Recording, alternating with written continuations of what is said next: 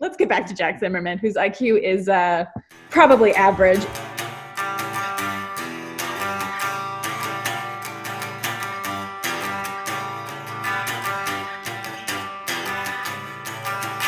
Welcome back to Check Displeased, the podcast where we're worried we're seeing the same therapist. Today, we're talking about strip number 1.21, Banquet, which originally posted on September 3rd, 2014. I'm Sekrit OMG. Who am I getting a divorce from? Hi, I'm Tomato, and uh, I'll see you in the counselor's office. Get it? I'll see you in court. That's the joke I was making. Anyway, yes, let's let's move on. What are we looking at today? Well, as I said, we're looking at the strip 1.21 banquet. Oops, sorry. Let me tell you what it's about. all right, all right, all right. I'm centered and I'm ready to discuss Bitty's traumatic brain injury. All right. So Bitty says hello, everybody, to his followers. We find out that Bitty was able to skate off the ice after his very disastrous check in the last comic strip. He then says that unfortunately the play might have been for nothing because actually the team ended up eliminated in the next round. At the end of all of this nonsense, he ended up with a mild concussion, and so he will hopefully be able to play in the fall as long as he rests up throughout the summer. We then switch to the Samwell University Golf Course Clubhouse. Ugh, and in there, we see the coach giving a speech, giving the Carlisle Award for the player whose enthusiasm and devotion best exemplifies the team spirit. Surprise, surprise, Bitty wins. Oh my goodness, he says, like the little surprised man that he is. I don't know. And then after that, the coach announces who the captain will be for the 2014 2015 school year. And in a rare unanimous vote, Jack, surprise, surprise, is voted into the captaincy. Everyone acts very happy for him and shocked that it was unanimous. Jack then says, uh, I didn't prepare a speech. Uh, but then he gives a speech anyway. It's boring. And then everyone tells him it's a nice speech. And that's the strip. So Bitty just had a concussion. Should he be like recording and editing this video or should he not be? Well, here's what I'll say. Thanks for asking me, concussion expert. I don't know how long it's been since his concussion until he is doing this. Like, clearly, he's still in his dorm room, so presumably not that long. He also may or may not have different symptoms from the concussion, but you're not supposed to use your brain. Literally, you're like not supposed to use your brain after you get a concussion. So, potentially a bad idea. I will probably not be able to stop myself from talking about my concussion a bit later, but uh, that's my ultimate thought is yeah, I guess he can. If he's taking it easy and he feels okay and he's able to sort of sit upright and and like be a person, then I guess it's fine, but maybe not a great idea. So Bitty makes the comment that the play that got him injured might have been for nothing because they get eliminated during the Frozen Four. But in fact, because of the play that Bitty made, they won the game and they ended up in the Frozen Four. So even if they ended up being knocked out there, isn't it sort of like the point of making plays in sports is to attempt to like get into the next round so that you get the chance to possibly go all the way. Obviously, I'm not saying it's great that Bitty has a concussion, but isn't the point of playing hockey that you're trying to do whatever it is that you can do in order to get yourself as far as you possibly can? Doesn't that, in fact, make it worth it? They had a chance because of the play that Bitty made. If Bitty hadn't made the play, they would not have had a chance. You miss 100% of the shots you don't get a concussion during, you know? I do know.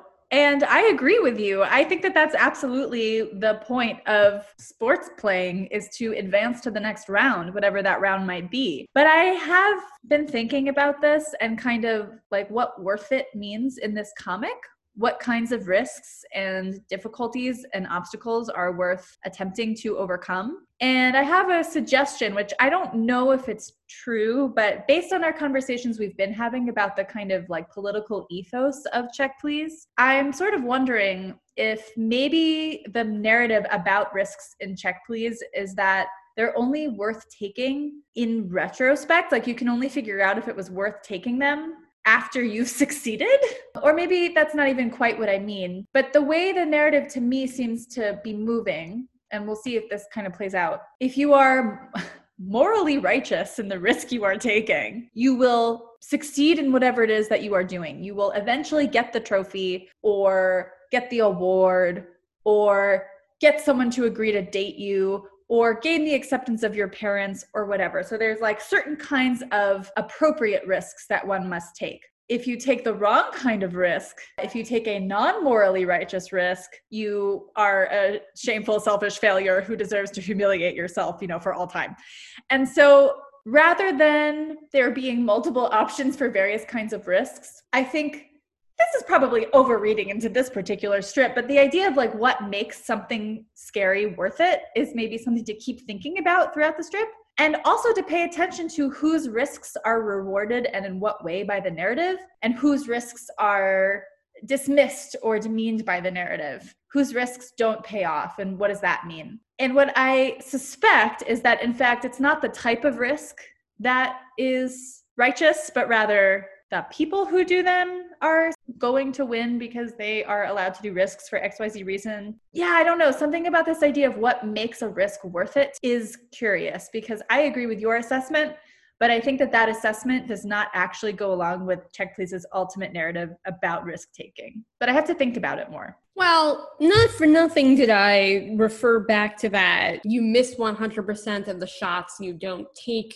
quotes because you know, that's what gets spit out at Jack when he's considering effectively whether or not he's going to take the risk of going to kiss Bitty. And obviously, we have a year's worth of comic strips to get there and discuss it. But yeah, I mean, in some senses, the comic seems to be making the argument that you just have to try. So it just caught my attention that in this particular strip, Bitty makes an offhand comment that it like wasn't worth getting injured because they didn't end up winning the whole thing. Like he effectively sacrificed himself for his hockey team, which is in some ways the most legitimate hockey bro thing you can possibly do. And if this whole strip, this whole comic is about Bitty not fitting in, well, here we have an example of Bitty effectively being the prime example of what a hockey player is supposed to be. Somebody who is willing to stick their body physically into a place where it may be harmed in order to help the whole team be uplifted and like move on. But then we have another example where a player does that specifically in a hockey game and they do win the hockey game and the judgment seems to be that it was a shitty thing to do. So i don't know. I think this is a topic that it's like circulating throughout the story. Just add it to the pile. Just add it to the thematic pile of things to consider as we go along. We'll talk about it when we get there. Yeah. I mean i feel like when i i feel like when we get there is in fact consistently throughout this whole podcast. Yeah. I think that there's inconsistent conclusions about what kinds of things are worth it. So we should definitely keep an eye on it. Well, I think what would actually be really interesting is if, in fact, different characters have different views of when risks are worth taking. That's how you create characters and characterize the people in your comic is if each of them have their own thoughts and opinions about how the right way to handle these things is. Sorry? You mean people having their own feelings about things. I don't quite understand. I know that sometimes people have their own feelings about things, but then I feel like usually they see the light and they agree with Bitty, which is obviously the appropriate way to move through any moral quandary. So I'm not like fully understanding what you're saying. Uh, not on the Jack Parse discourse, they don't. Well, anyway, so you also brought up the fact that Bitty says he got a mild concussion, and it does look like mild is in quotes, as you pointed out. But then I blew up the image, and I think there are asterisks. I was curious what you were th- thinking about that. I mean, I I literally looked at this and I thought they were quote marks, and my guess would have been that it was the comic calling into question the idea that there's such a thing as a mild concussion. I know there are degrees of severity in terms of head injuries, but still Basically, what they call a mild concussion in hockey may not necessarily be so mild. Same thing as we've learned recently, although not personally, luckily, with, say, coronavirus cases.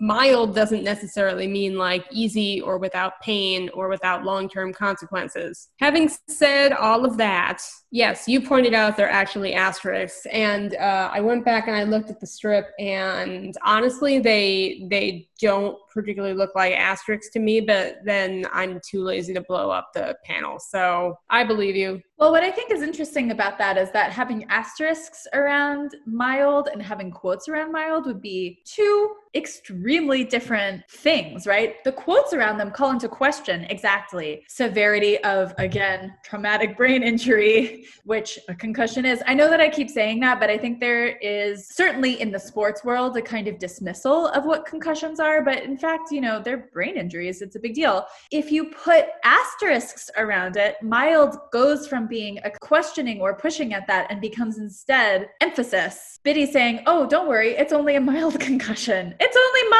mild brain injury. And it's true that concussions are MBTIs. Like they literally are mild traumatic brain injuries. I said those letters in the wrong order, but you get me. That's how they're referred to sometimes in more recent medical literature. But this kind of emphasizing of mild is actually assimilating into hockey culture rather than questioning it. And so that's kind of why it matters. And I said I wasn't going to go too much on a soapbox, but I do just want to say concussions come in different grades of severity, but even a mild concussion, quote unquote, is pretty disruptive, at least for a few days.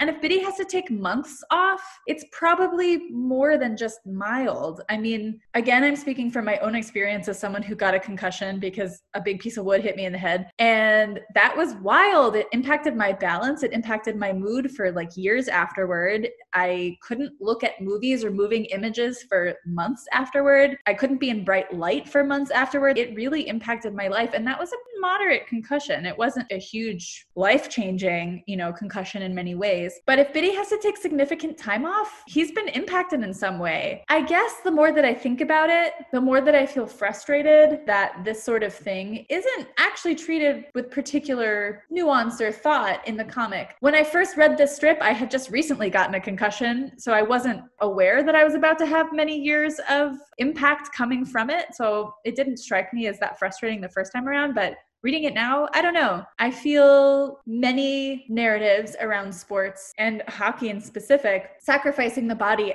as it were, ends up getting lauded ultimately. Like it's a worthwhile sacrifice. And the reason that it's worthwhile is because eventually the team does really well and Bitty gets married. And so I feel slightly irritated I didn't get a rich husband because of my concussion. Unfair. Well, you didn't have a rich husband who told you to do something that caused you to get a concussion. At the end of the strip, at the end of year four, he gets another mild concussion. And I think it'll be interesting to look at these two mild concussions in dialogue because here it is treated like somewhat as if it's an injury that's interrupting Bitty's life a bit. He talks about how he had to slow down and there's scenes of him being evaluated by the team doctors. After he gets a concussion as a senior, he immediately goes to party with his team and there's no comment about it interrupting his life at all. And then jack says please stop getting concussions. And bitty says it was a mild concussion. Maybe i'm intone you know maybe i'm intoning that wrong. I don't know. I guess we'll just have to see when we get there. But interesting just an interesting thing to bookmark think about it. On Fail Fandomanon, after that strip posted, somebody made the comment, I bet they had such great mildly concussed sex. And I thought to myself, oh, that truly, whoever made this comment, you are the king of this FFA thread. I would love to read mildly concussed Jack Bitty sex, especially if Bitty's like, hang on, I'm dizzy. Give me a second. Oh, I'm a little sick okay, now we can go. I think that would be incredible. And like it would be even more dramatic if he was topping. Like, can you imagine? That's what I was just thinking about. Jack's like, oh, I guess we can pause. Fine. Let's get back to business. Bitty gets an award for sportsmanship, which you pointed out we never see awarded again and never care about ever again. Well, you have to just presume that Bitty won it every year, right? Like, who else would they give basically the sportsmanship award to? What I find interesting about this is that He literally gets an award for sacrificing the body. Like, that's why he's won this award, presumably, in addition to the fact that he made friends with four of his teammates. Like, I'm not sure why else he gets this award. He made those gift bags. I don't know if you forgot already about the gift bags. Oh, that's right. I think I blocked them out because I'm so irritated about that fucking gift. Anyway, right. He made gift bags, he made some pies. I guess, sure. But really, he's literally in the same strip getting awarded for sacrificing his brain. So good job, Bitty, I guess. I guess it's like the Samwell equivalent of the uh, Masterton Award that they give out in the NHL if you've come back from something like a devastating brain injury or a mild form of cancer. I know it sounds like I'm being a sarcastic bitch, but just go on the Wikipedia page for what reasons that award has been given. And it's just like, survive cancer, survive cancer, survive cancer. Actually, maybe that's why that kid in that South Park episode had cancer. It's probably not. I would also just like to point out do you know why? I mean, I know you know, but for our listeners, if you don't know why the Masterton Award exists, it's because somebody died playing hockey from head injuries. It's troubling. The whole thing is troubling. Let's just move on from that, but it's troubling. I did also want to briefly point out that award winning, which I hadn't noticed until reading the strip and thinking about how we were going to talk about it. Award winning is actually a really big part of this comic. Awards and recognition and accolades from a given institution, whether that be Samwell or the NHL, it's a really big deal. And it's interesting to me how some awards, and I think this goes along with that idea about risks we mentioned earlier, some awards are morally righteous to win, and some awards are proof of your bad character. And I think it'll be interesting to kind of see how that plays out as well. If somebody won a Calder Award, stay away from them. Conn Smythe only. Do you think Jack ever wins a Lady Byng? I feel like if we talk about all the different NHL awards that I have considered Jack and or other hockey players in check please maybe will have or would win, we would just be here for actual hours, like just hours and hours. All right, so next special episode,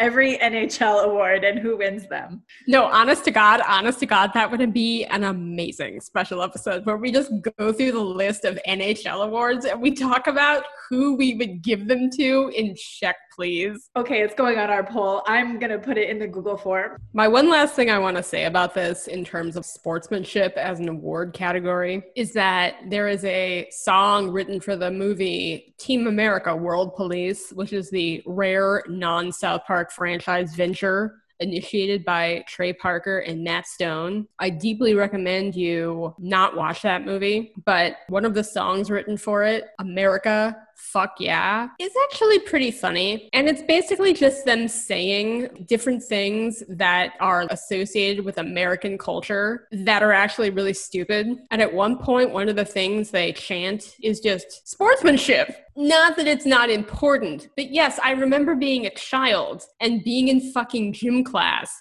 which was the one class I was allowed to get like not an A in, by the way. And the fucking gym teacher was just constantly talking about sportsmanship. He would be like, this is the thing that makes you a good athlete. It's not about whether or not you're good at playing, it's about sportsmanship. So I feel like this is a really deep concept that relates to how we're trained to think about athletics in the United States. And then it's not part of this comic at all. I don't remember a gym teacher ever telling me about sportsmanship. And I remember just getting B's, even though I actually tried in gym class because I wasn't good at sports. So rude. This comic, I think, does try to address sportsmanship, but uh, it fails. I think the idea of sportsmanship kind of turns into do you properly appreciate Bitty? And if you do, you're a good sport. And if you don't, you're very bad. So maybe that's an unnuanced take of this very complex comic, but we'll see. Just to be clear, the comic doesn't use the word sportsmanship. We're summarizing a phrase that the comic uses as sportsmanship. It's yeah. enthusiasm and devotion to the team that exemplifies the team spirit I think that basically means sportsmanship. I think I have maybe more complicated thoughts about what sportsmanship actually means in practice, but maybe we'll kind of talk about that as we go through the comic. I'm thinking about what it means to win and how that relates to sportsmanship and what things are you willing to do in order to win and so on and so forth. I mean, fucking hockey is a game where when you don't like how somebody looked at your goalie, you beat them up. So I feel like it's not a very sportsmanly, all right, look, we're dancing around it. Here's what's really going on in this panel. Ollie and Wiki are sitting in the foreground. Future husbands of America. Well, I don't know about America, but certainly the Samwell class of 2017. So Jack is unanimously voted captain. And I feel like it would be really, really harsh. Like it would be really tough to literally vote out a guy who had already been captain for two years and in the current year had gotten the team into the final four. That would be insane. So the fact that it seems shocking, I don't know if it should. It literally, truly, 100% is a popularity contest. And we've already seen from Dex coming and saying, like, oh, I thought this team had Jack Zimmermann on it, that it's the kind of team where the players who get there are impressed by who Jack Zimmermann is. They're going to vote him captain. They did it for the past two years. They're going to do it this year, too. It just doesn't seem like that much of an accomplishment. It's not. Or the comic is really, really trying to get you to feel as though truly this is an earned honor that only somebody who had really secured the trust of the whole team through their upstanding conduct, spirit, and sportsmanship would be able to secure. But I mean, it's a fucking popularity contest. The guys on the team vote for the captain. This is the captain who's been the captain the past two years, and they did really good this year. Also, he's the closest thing to a real hockey player on the team. So if you want to do good, probably he's the person you should put the most authority in. Just makes sense, is what I'm saying. I remember this being something addressed in at least a couple fanfics, and I certainly thought about writing a fic about it, like in my early days in Check Please fandom. How Jack might have been voted in at first just because he's Bad Bob's son, and then how his relationship to the captaincy changes, and how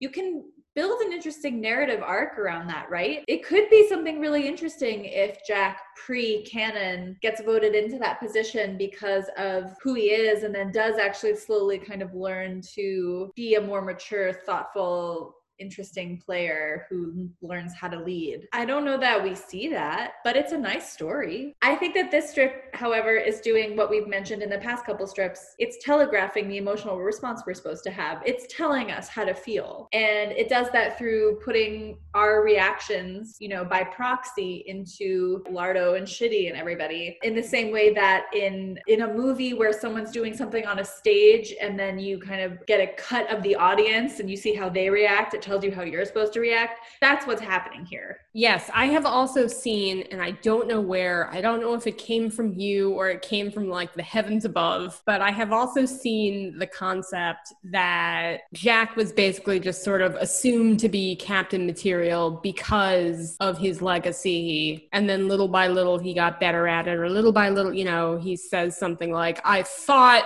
I just deserve to be captain, but now I know I earned it, or some shit like that. He was also the captain of the Memorial Cup winning team in 2009. He has a history of proven success as a captain. And I don't know enough about hockey locker room specifically to know like if truly somebody who was just completely horrible would make or break the success of a team or like demoralize the team too much but I genuinely feel like it just figures that a guy who has a proven record of leading teams to victories and advancing them far in the playoffs as the captain would be a natural choice for captain. Yeah, and then there's some some to do about the fact that it's a unanimous vote.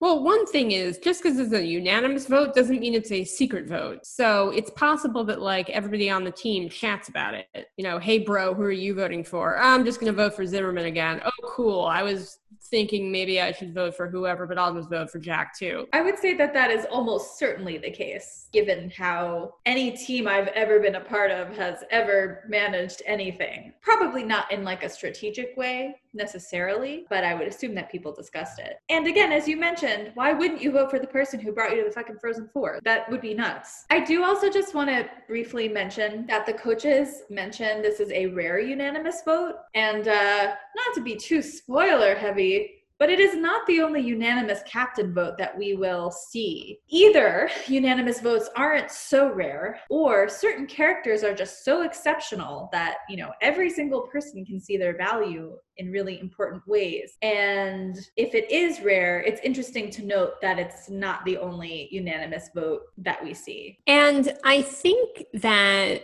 Ransom and Holster are voted co captains by what the text says is a split vote. I think the implication is that like 50% of the vote went to one and 50% of the vote went to the other.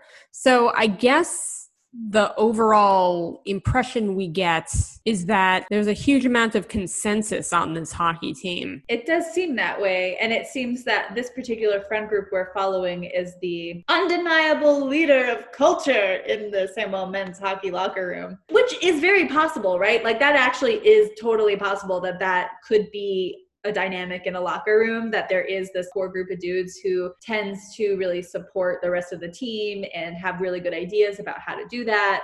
Bitty's final year, we don't get consensus. Eh, we'll talk about it later. Who cares? Doesn't matter. It's Dex, by the way.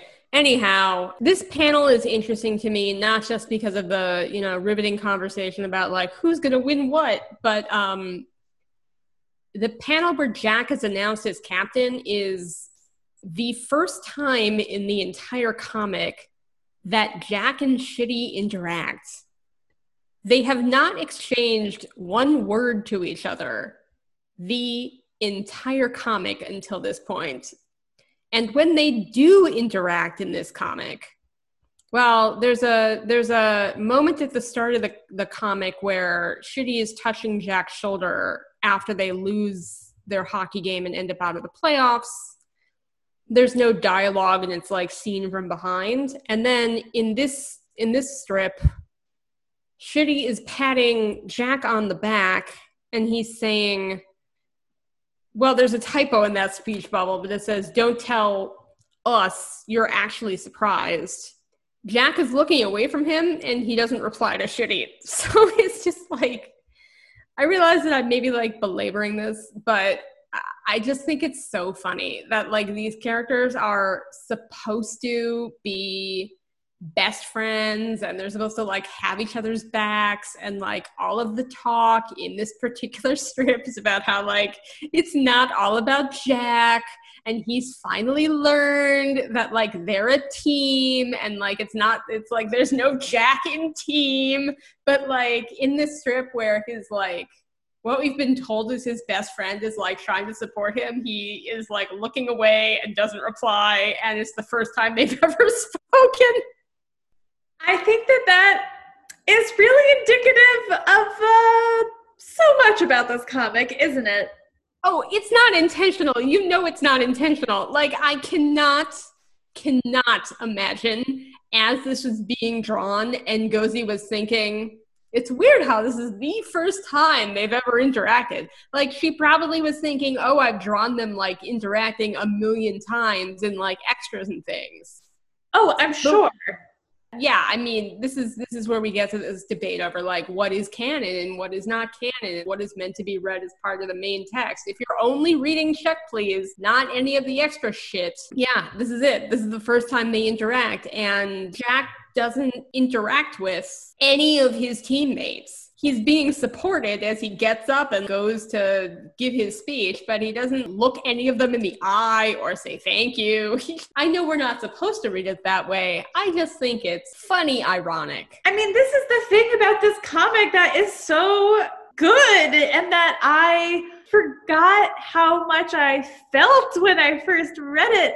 As I've said before, the first time I read the comic, as it was coming out, you know, as I was following each of these strips, I took exactly from it what I was supposed to take. These two are best friends. Everybody loves each other, blah, blah, blah. It was a very fun comic, but I wasn't, you know, deep in it forever the way I am now. But then when you revisit it and you don't read it in context of its tropes, but you just take it at value, what happens on each page, you get this totally bananas situation where Jack Zimmermann is incapable of maintaining deep friendships or something. I mean, I don't think that that's the case, but that's kind of the picture that we get. We get these weird little glimpses at him that make him a very curious character that I am just like obsessed with because, you know, he's a weirdo. I understand he's maybe not supposed to be a weirdo in the way that I read him. I understand he's supposed to be sort of dark, mysterious, and anxious. And instead, I'm like, oh, that guy like can't form a human relationship. How relatable.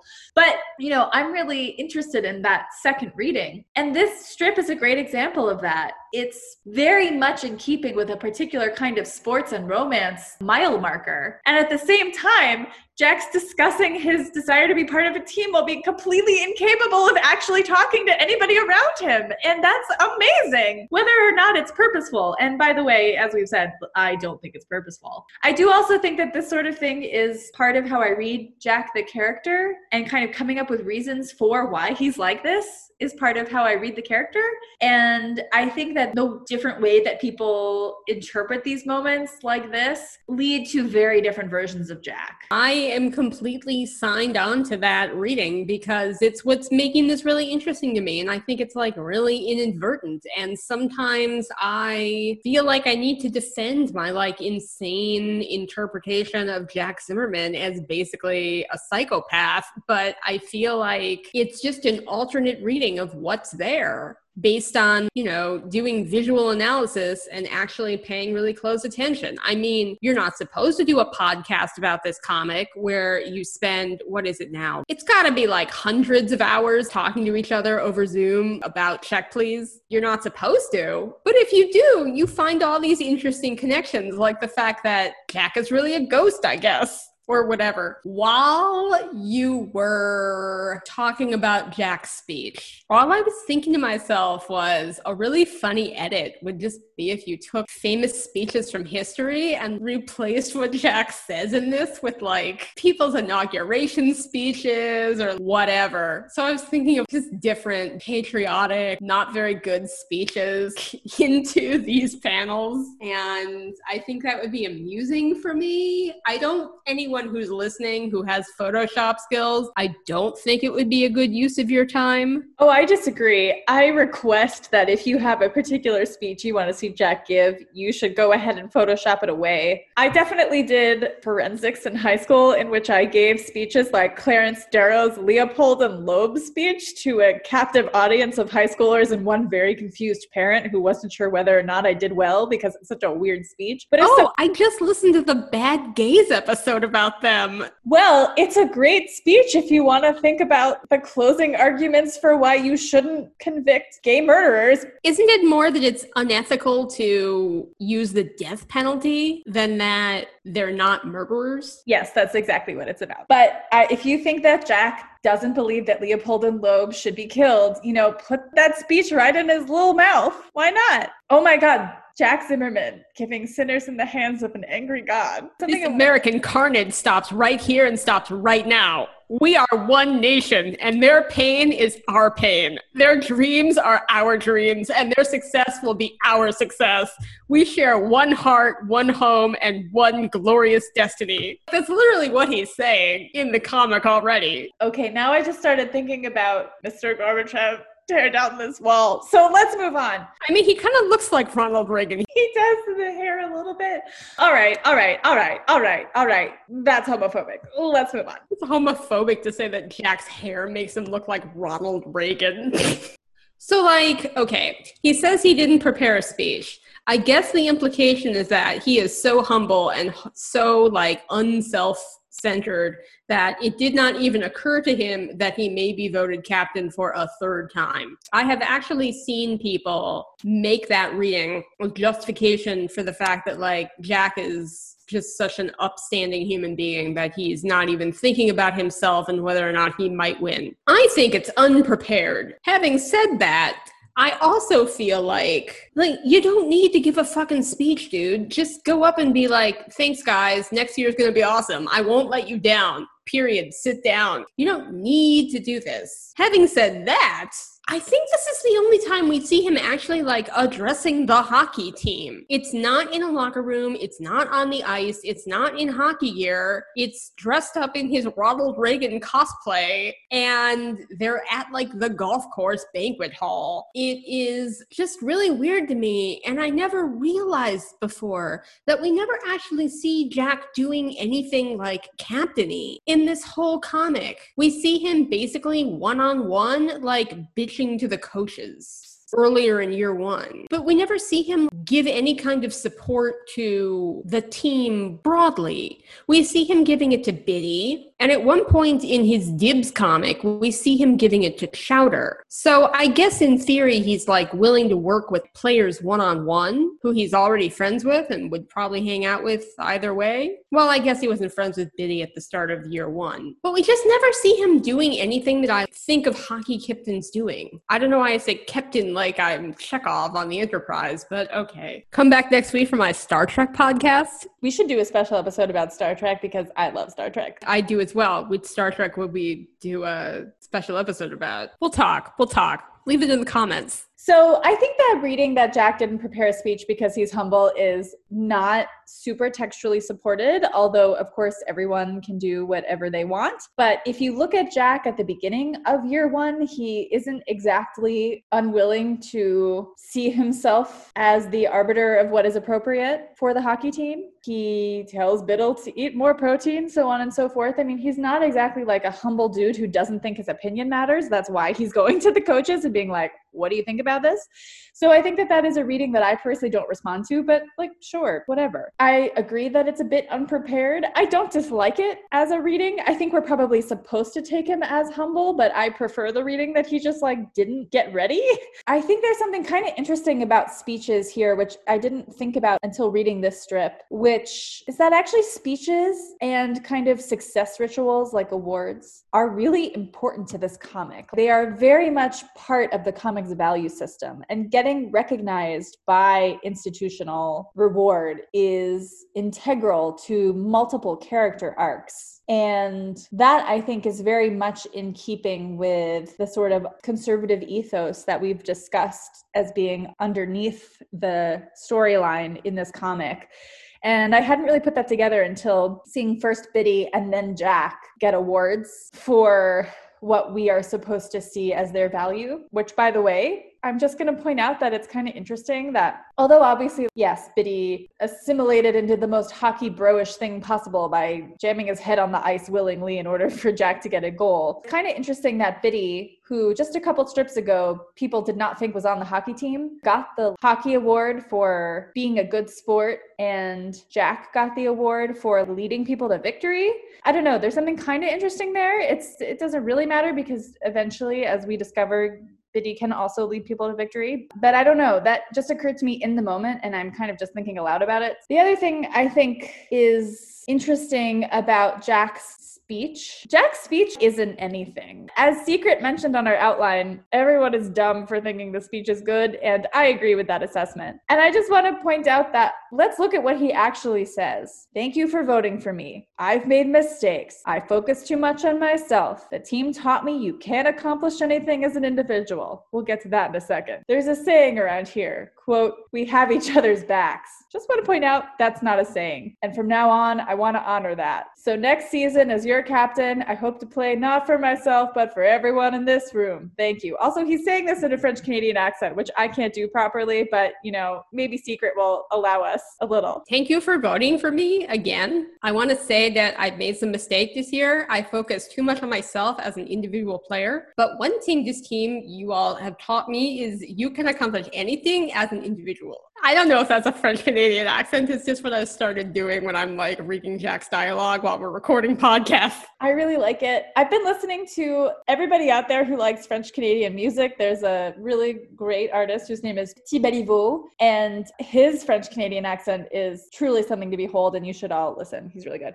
Thank you, Sekrit. That was a gift, and I appreciate it. But I just want to point out that this speech is a series of platitudes, which are basically what every hockey player says after every hockey game that exists. It's not just one player, it's everybody. You can't accomplish anything as just one person. Sekrit just got really excited. So, okay, what? You know how whenever we're making fun of what hockey players say, the first thing that comes to mind is the great guys. I literally today was watching current Blackhawks press conferences. And yes, probably you shouldn't just bleep out this name, but beep right off the bat was just like, they're great guys. Anyway, Jack speaks in platitudes. I am personally obsessed with this for a couple of reasons. One is that I think that it is very in keeping with someone whose entire personality has been shaped by the cruel machine of a hockey childhood. Makes sense. This is how you would learn how to talk. Because I happen to think about this character and find a lot of value in thinking about him as autistic, I think that this is also something that is really interesting because it is a way of expressing yourself in language that has been defined and shaped by other people that you can borrow pieces of and use to communicate what you want to say. And that is something I care about as a way of thinking about communication and language. And so I love that this is his speech. However, I don't think we're supposed to read it that way. I think we're supposed to see this as just a humble guy doing it for the guys who's like really realized now that he's just out there for the guys. He's going to like really do it for his team this year because he just really cares about them. Like I think we're supposed to understand it as quite earnest. And it is, but it's earnest without specificity. And this, I think, is something that we see in multiple speeches Jack makes. And I guess I'm kind of interested in just marking that and thinking about it, especially as we see him make a very important speech towards the end of the comic.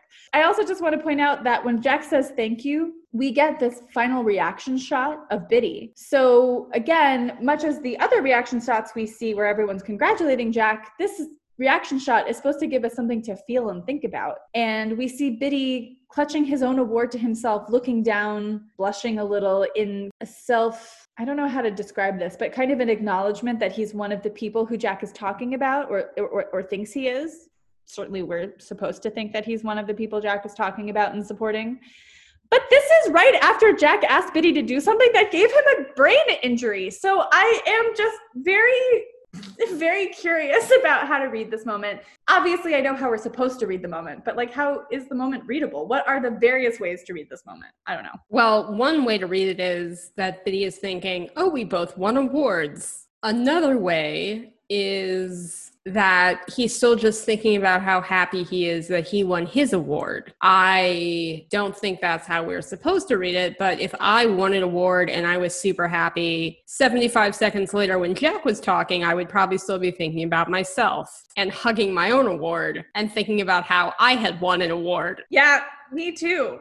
I think it's possible also that Bitty is listening to what Jack is saying and not even thinking something as generous as, oh, I'm one of those people, but oh, he's talking to me. I'm the person that he's addressing here because I'm the person he had a conflict with and was not supportive of during this previous season. And if we buy that Bitty already has a crush on him, he's probably reading this as some kind of personal communication, even though I don't think it is. But, you know, I think about me and how crazy I am. I would probably think to myself, ah, this is a moment that's binding us together because we both just won awards and now he's directly addressing, through a total lack of specificity and any personal entreaty, my personal history with him. But it is interesting the number of moments in this comic that are entirely ambiguous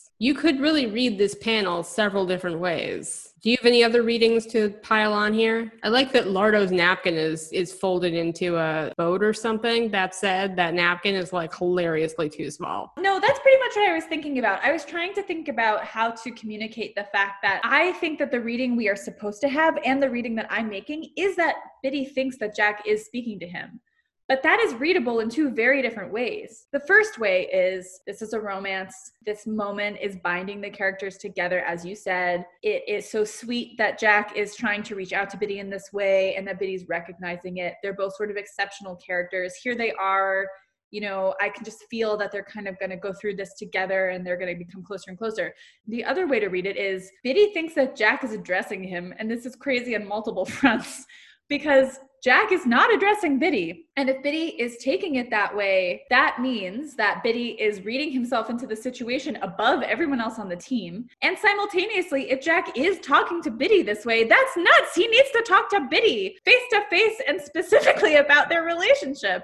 So I absolutely think that that is what's happening, but I think that it's bananas. You know what I mean? Well, calm down, Tomato. He will talk to Bitty in the next comic strip. Let's look at Jack's speech again, through the lens of Bitty. Ladies and gentlemen of the jury, thank you all for voting for me again. Well, Bitty's never voted for him before, so the first speech bubble is not about Bitty. I want to say that I've made some mistakes this year. The only mistakes that we've seen Jack make this year are in relation to how he treated Bitty. The moment where he told Bitty to make a play that got Bitty a concussion was arguably not a mistake. I mean, obviously it's a mistake in the sense that Bitty got hit and now he's going to suffer, like physically. But the play actually worked exactly as Jack described, and it got them exactly the result that Jack desired. So I don't know that it was necessarily a mistake. That said, the things we've had Jack do in the comic that are arguably mistakes are being mean to Bitty, protesting Bitty being put on his line, telling Bitty to eat more protein,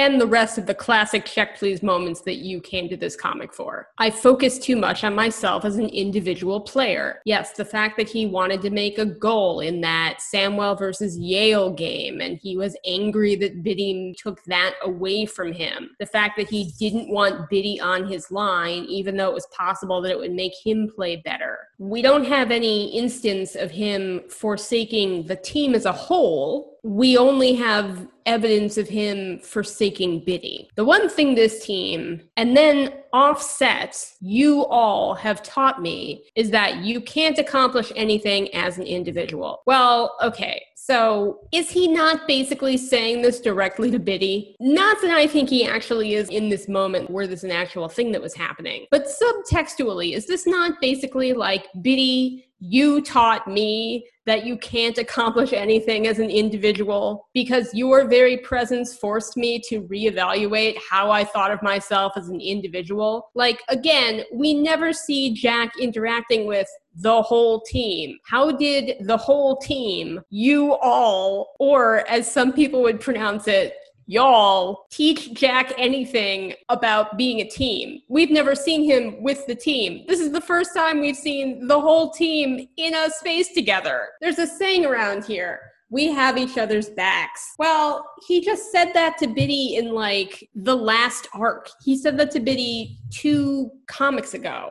So it's obviously a direct reference to the fact that this is a sentiment that he just vocalized to Bitty. From now on, I want to honor that. So I hope to play not for myself, but for everyone in this room. I mean, okay, I guess that's maybe like a little broader, but it's very easy to, if you buy into Jack and Bitty romance, or as I like to call it, Jack Bitrom. Oh my God, fuck this podcast. Fuck this comic. Listen, if you want to read into Jack Bitty romance, as like what's going on here based on Bitty's reaction in the previous panel. Yeah, I mean, he could very obviously just like insert himself with not too much labor into what Jack is saying. And that may be because what Jack is saying is so vague that it could apply to basically anybody, but it's also because the only thing we've seen Jack doing this entire fucking year is getting mad at Bitty and then not being in strips. There were a couple of strips where he was just like standing quietly in the background, but that's all he's done. So when he's talking about, you know, I didn't this and I need to do better that, the only thing we have any kind of context for is in relation to his treatment of Bitty. Or I guess we're just supposed to believe that he was shitty to everyone else also off camera. Well, I think you're absolutely right. And I think that's why it's that reading is so present and evident especially with Bitty's reaction shot. Like there there is not another reasonable reading to me of these two moments than that like, hey, these characters like each other. And they're gonna like each other more as time goes on. Especially given what actually happens in the comic, obviously, right? I just want to note that as a construction of a relationship, this is like an insane tactic. It's a really wild narrative choice. So I actually went through and I listed all of the different strips that Jack appears in, and I tried to think about which comic strips he may possibly actually have learned a lesson in. So in a bunch of them, he's just in the background. In one of them, his butt is, you know, primarily of interest, but his personality, not so much. And a few times he's just really mean to Bitty. But I found three comics that actually maybe show some kind of character growth or some kind of relationship. So that's 110 when he and Bitty have that conversation on the loading dock. It's 118 where Jack runs from the restaurant, you know, after drinking his beer, just weeping and sobbing about how everyone hates him.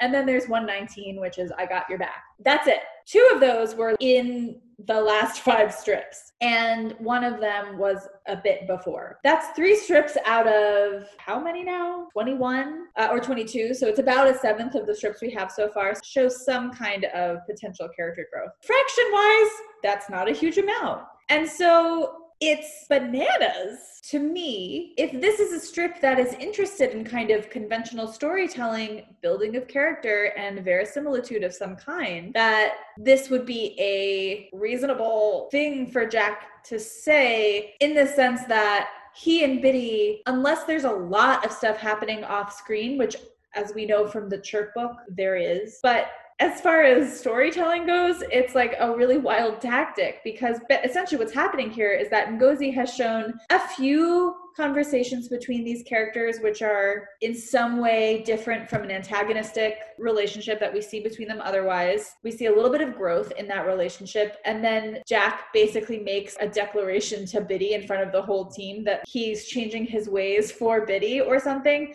Again, it's very vague. I do think it's readable that he's been an asshole to everyone else off screen, if only because Holster at the beginning of year one is like, oh yeah, Jack's always jerk, you know, at the beginning of the season. So it's possible that he's doing that but but it's like but not really. As you mentioned really what we see is him being an asshole to bitty. And so although i understand what i'm supposed to be getting out of this moment and i agree that the, the reasonable reading is that jack is speaking to bitty and bitty accepts that the fact that jack is basically making a coded speech in front of the rest of the team declaring his devotion to bitty's well-being is crazy. I love it. I think it's fascinating as a character choice but it's like a really bananas move except if you think about it, I guess, as a way to build pathos with the audience and a way to kind of telegraph the relationship to the audience without doing the work of building the relationship. Yeah, okay, it works. And obviously, it worked well enough that everyone got on board. But I don't know if I'm quite articulating what I'm thinking about this, but I understand I'm supposed to read it as a sweet moment, and I can read it that way. But far more interesting to me is the reading that's just like,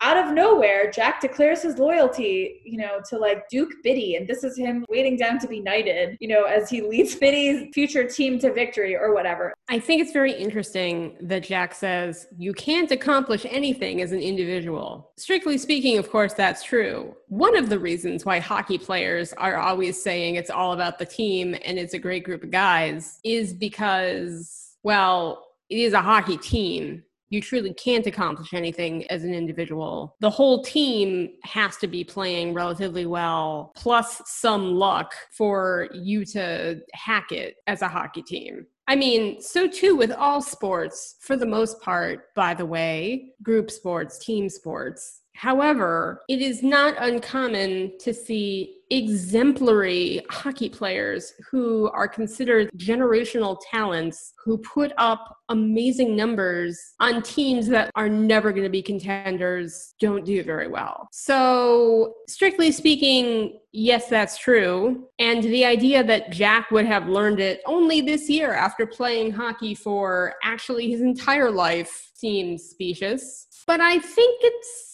an interesting thought in the context of the rest of the comic because the point of the comic of course as we have already discussed is bitty wins not samwell men's hockey wins bitty wins and while i guess bitty wouldn't have won his NCAA championship without the rest of the team. The fact that the rest of the team also wins the championship truly does not at all matter. And the team as a group, in between this speech and that victory that Bitty leads them to, does not as an entity grow or change or evolve or learn at all. For all intents and purposes, the team, comprising, of course, both individuals and the collective entity of the team does not do anything to learn or change or become a more collective, well oiled machine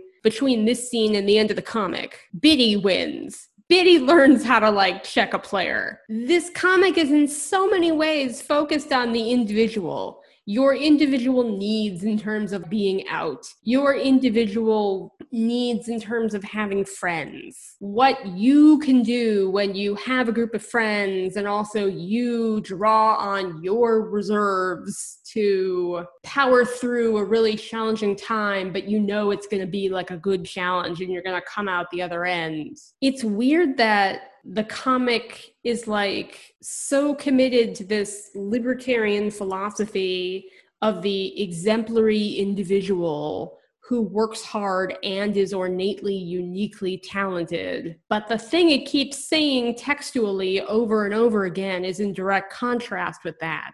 That it's all about friends and the group and the team and all the people and, you know. So you made the comment, which I just want to briefly highlight, that in fact, in this one moment, if not in its overall messaging, we lean away from the libertarian ethos and in fact go straight to Stalinism. And I just want to say that, like, actually, I don't agree that Check Please is revisionist. Yeah, I mean, my comment effectively is that textually, I think the comic thinks it's pushing one message, but subtextually, if you actually read the comic and interpret the real meaning of what's going on on the page, it has a different meaning. And the two things are contradictory. And that's why this comic upsets so many people, is because they keep reading it, singing one thing, and then the text keeps saying, No, you didn't see that, you dummy. And if that happens a bunch of times, it starts to drive you a little crazy. And then you're like, Well, I'm trapped in my house. Why don't we do a podcast where we talk about this? Truly, what a blessing. What a blessing to you, listener. Yeah, I mean, I think that's really interesting, right? Because that is exactly how you end up with a fandom that is deeply divided, not only in its preferences about the, the the piece of media, but about its very message. Other fandoms I've been in certainly had multiple ways of interpreting the text mostly the characters and their relationships to each other and that could obviously lead to very deep division depending on like usually whose dick you wanted to see go where. That's typically the the basis of fandom fights that i have seen. But the fandom fights that happen in check please well obviously that is also part of the the fights that happen about check please are divisive in other ways as well including whether this piece of writing